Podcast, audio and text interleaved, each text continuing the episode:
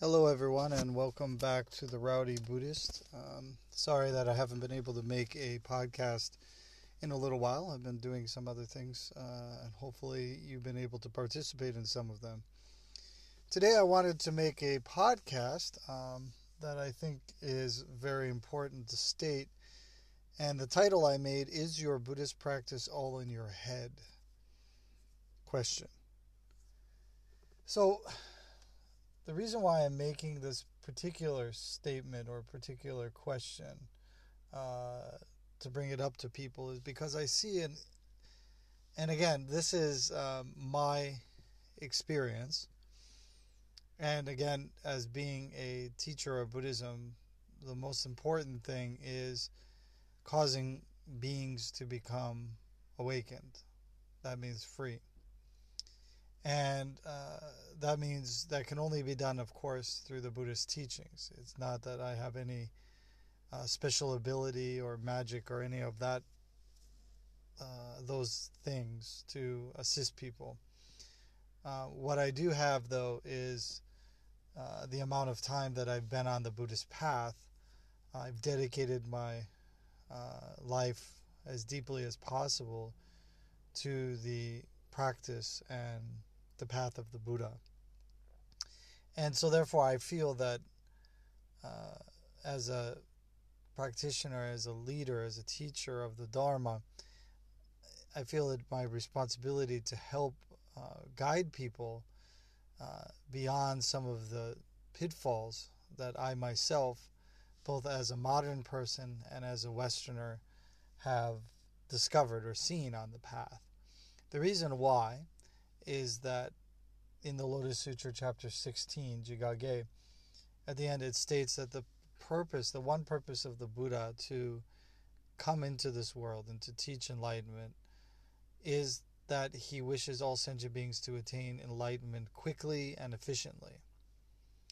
So Buddhism just doesn't exist for Buddhism, for the the organization of Buddhism or the religion of Buddhism it has one simple purpose and one simple direction that is particularly laid out uh, in chapter 16 of the Lotus Sutra. That's why that particular part of the sutra is considered in Nichiren Buddhism the most essential section because it teaches us the lifespan of the Buddha as being eternal. That means always here. Even though the Buddha passed away 2,500 years ago, his essence, the teaching, is still available through the essence of the Lotus Sutra. And again, I didn't say teaching because the Lotus Sutra can be.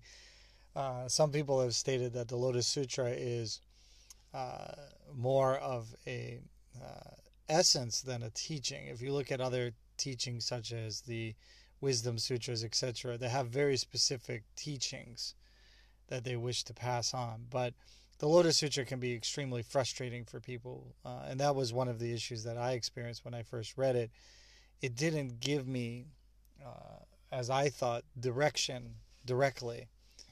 Uh, it, of course, as I stayed with my thinking mind, uh, that is where I got uh, befuddled or or kind of caught up. Essence was so much more difficult to grasp than someone just telling me what I needed to do. And, and this again goes back to the title Is Buddhist practice all in your head? And I think that that's the, the extremely important aspect of the Lotus Sutra, and that it breaks this attachment uh, that people have. And when I say attachment, it doesn't mean attachment. All attachments are bad, because even they were saying attachment to Buddhism, we have a uh, we may be attached to certain things. But what I mean is that we have a false uh, sense of the teaching. So the attachment is all on our end. And that's why the Lotus Sutra is essential in breaking that false attachment, that ignorant attachment, that unhealthy attachment. And the Buddha shares with us, and I, I, believe that the Lotus Sutra is the universal way of learning. What does that mean? The universal way of learning from through my uh, study and practice of Buddhism. I see, like for instance, as I stated uh, in, in previous podcasts, people look at in the modern times, they call it Bukkyo in Japan, which means the teaching of the Buddha. That also means a book that means it's a it's contained in a book or in some particular reference. But originally it was called the Butsudo, which is the path of the Buddha. There are very major differences um, in the characters of both of these. One is the Kyo is a uh, based basically like a sutra, like a book that's bound with thread. And the Do is a path or michi, a road that someone follows or walks. When I say the universal way of learning, that means that all beings are able to inculcate or realize this teaching naturally.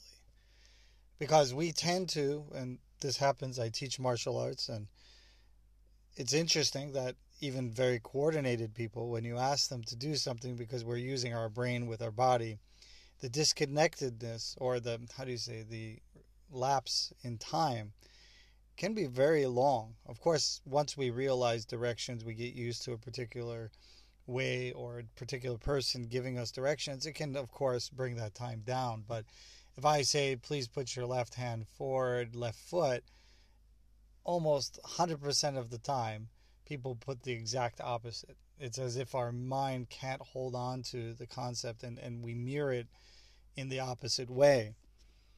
And so, as I studied Buddhism, my other question that came up, because usually Buddhism and people who are attracted to Buddhism love information. So they pride themselves on how many sutras they have read, how many commentaries they have read, uh, you know, how much information that they know about the Buddha, about Buddhism. Uh, this they almost take as a kind of superiority. And this is the main concept of learning in, in modern times. That's why Bukkyo has become the the book of the Buddha, the, the kind of uh, educational system of the Buddha rather than the path. And that came up with one of my original questions that how about people who had learning disabilities or had emotional disabilities, etc. Uh, were they able to learn Buddhism? If Buddhism was simply information that we would study in a book and then be able to understand and comprehend Buddhism, that would, of course, leave a large amount of people out. And even though uh, you may think that you're quite literate or quite savvy and quite, um, uh, how do you say, uh, intuitive and uh, mentally flexible and, and intelligent and all of that, it doesn't seem to work with Buddhism. So, one of the great pitfalls that I see people is that they believe that they, through having information, having read the sutra, being able to quote the sutra, gives them power in a way that they can uh, tell people that they're right or that they're wrong. Uh, you'll see it all over, especially in Nichiren Buddhism. Uh, some people very much pride themselves on having long uh, conversations concerning Buddhism and about their beliefs and what they believe Nichiren Shonin said, and of course, using Nichiren Shonin's letters and writings and instructions to push their agenda. But my big question always always is and still was that you know they haven't attained enlightenment. So again, this is just another attachment that we have that we use information to think that it makes us in some way closer to the Buddha uh, because we have memorized sutras, etc. It's a famous story, of course. Many of you are maybe familiar with that. You know, the uh, Buddha's cousin Ananda was uh, quite uh, a genius. He had a um, what do they call the photocopy mind, so he could be able to uh, remember everything that the Buddha said and be able to clearly and uh, definitely uh, repeat it verbatim. However, there was a uh, they call it the, the dust the sweeper bodhisattva, the brooms bodhisattva where there was a person who, by all counts, seems like they had some kind of uh, uh, how do you say, challenge, and they couldn't read sutras. Uh, maybe even they were challenged by not having, uh, being able to uh, read or write, right? And the Buddha taught them how to clean. Now, most of us, if somebody said that to us, and that's why that's usually the first thing we learn in Buddhism, we would say, no, no, no, I'm not here to clean. I'm here to learn. And I remember uh, when I was a monk, I had invited a really huge and uh, quite prestigious meditation group from Buffalo. and they have their own building and they're quite long term, well known meditation and insight group. And when they came to the temple, my Sifu at that time, my Chinese uh, Buddhist teacher, Tiantai Buddhism, stated, We're going to clean the temple. And I remember the head of the group stated, We did not come here to clean, we came here to have a lecture by the master. And I had realized in that moment uh, that they had missed the true lecture the true teaching of the of Sifu because they were just interested in gaining information. So, in this universal way of learning, we have to understand what is the vow of the Bodhisattva. The vow of the Bodhisattva is that who, in their daily life, devotes their entire uh, mind, entire body, entire spirit, even at the cost of one's life, to one's vow that vow is the vow that we see in um, chapter 16, the vow to save all sentient beings.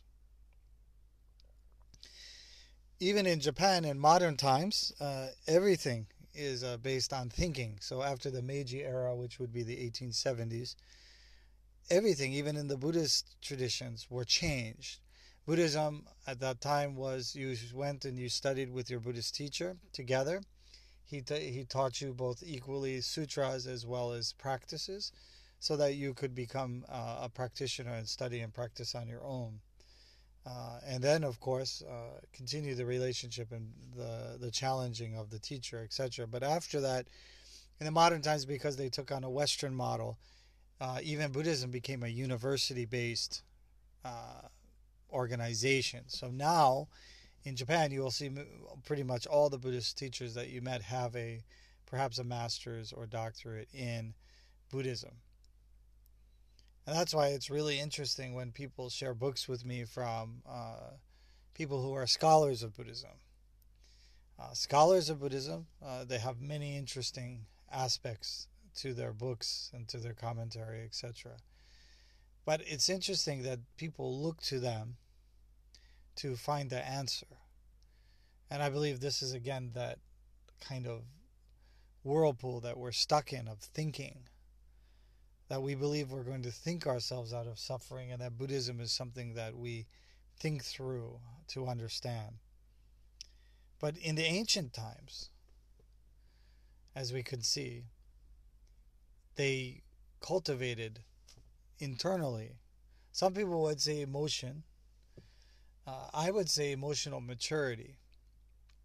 So people, rather than thinking about something, would understand what was taught both in the community within the uh, system that they grew up in. That's why if you look at uh, Japan, most of the things you see in Japan are based on Buddhism uh, because people inculcated in their daily lives, which allowed them to emotionally express the path of the Buddha, such as sleeping on the floor, uh, such as itadakimasu, receiving food, etc. There's so many aspects, and I just keep finding them more and more.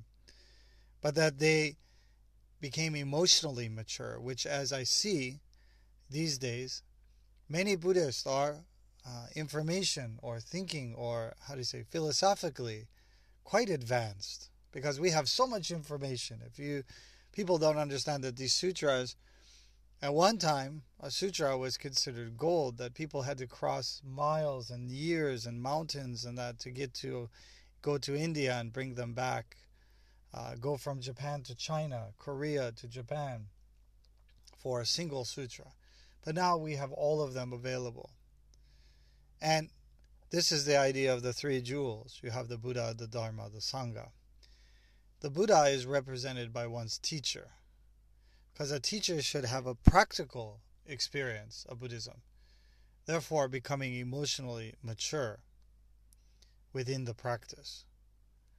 Therefore, uh, the immature student who will always rely on their most basic, how do you say, most uh, default type uh, characteristic, which for modern people, I believe the default for us is thinking. We always try to think ourselves out of everything. That's why we can be considered very shallow and uh, non uh, emotional. We seem very cold compared to when we visit some perhaps other cultures, we may think they're very uh, colorful and very rich in emotion because they haven't yet regulated all of themselves due to opportunity or whatever to just thinking about everything. I think thinking is kind of a wealthy person's problem.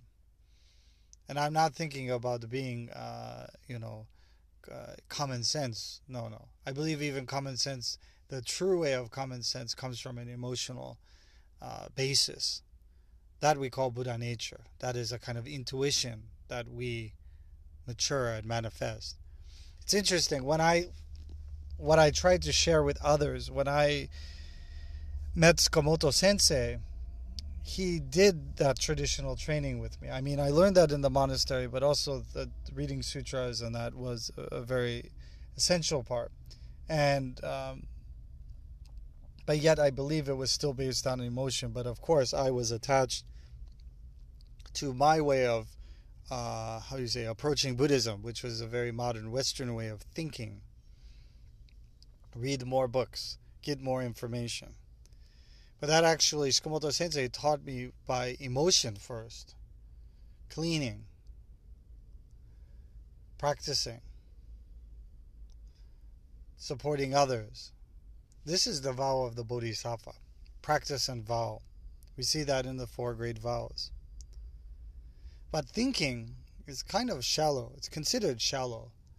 Um, that's why you may have thought a lot about Buddhism, but maybe you haven't made any progress. You may be frustrated going, says I haven't made any progress. Or you may think you have progress, but actually, uh, still the same immature character. Hmm? That's interesting because you may not have uh, understood that aspect. That is why people who I have a disciple before that said, I got all the information I need. Now let me teach. But unfortunately, uh, that is a lack of maturity because it is not what you think you understand, but what you have experienced. Thinking is a very shallow, they say, very short sighted because even ourselves, we can't see into the future one, two, or three years. We may think of an outcome how we want it to be, but we always have to adjust, and that never comes out exactly as it is because we can't even fathom within our minds uh, the idea of time, about change, all of those aspects of Buddhism.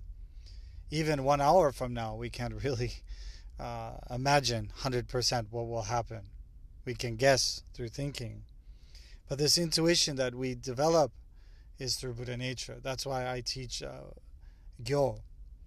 Uh, and I use the mountain and nature of water and sky and everything to teach us the basic concept of being a human being. Because most people approach uh, Buddhism, they haven't even understood what it means to be a human being. Because even when we think of human being, we think of humanity. Humanity is based on compassion, empathy. Then we grow that compassion to not just ourselves or people who are like us. We grow up that compassion to all beings, including non sentient beings. But that that was the big question for me. How to quickly cause people to have this experience. And so I give this to you as a question that you can ask yourself. That is why when most people talk to me about Buddhism, I get many insight from people, uh, questions from people, long questions. But actually, I cannot uh, give a good answer because important is to come and train together. Even my answer will not be enough. Therefore, as a teacher, we support and allow experiential understanding, to to cause a maturity of emotional nature, growing intuition. In uh, Enkyoji, we have a joke. We call it Spidey sense, but we're, we're referring to Buddha sense, Buddha mind.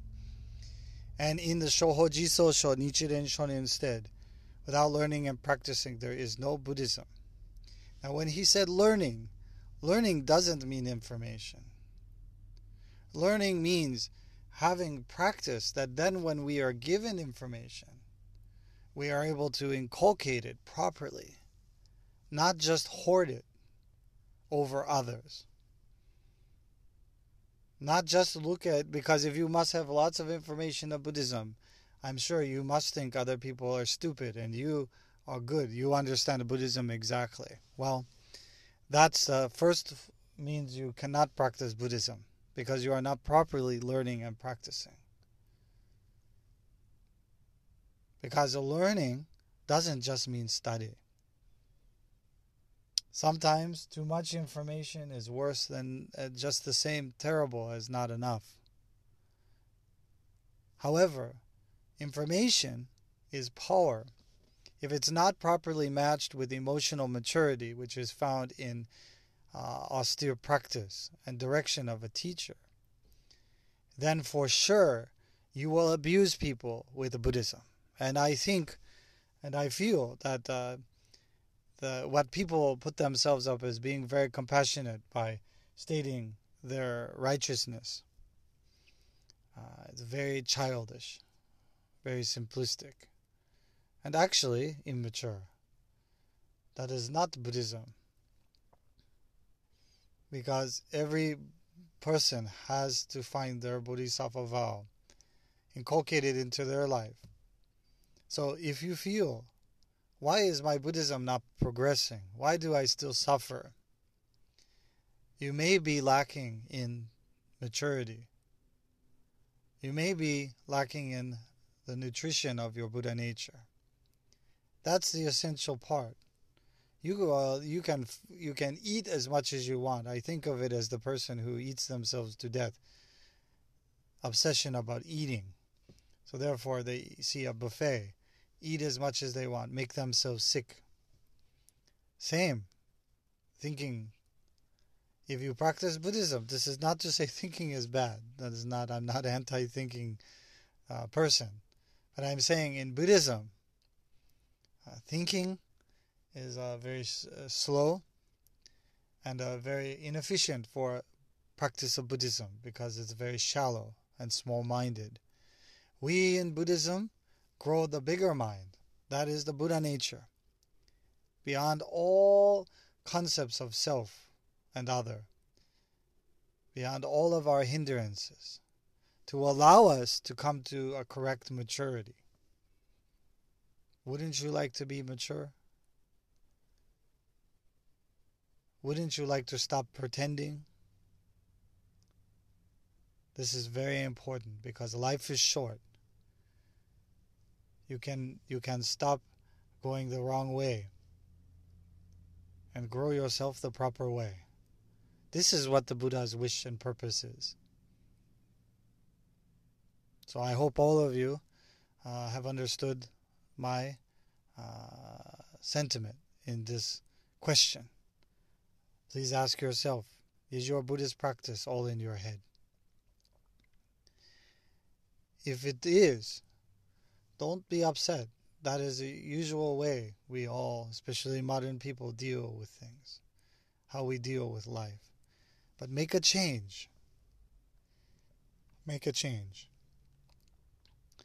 Begin the path of the Buddha.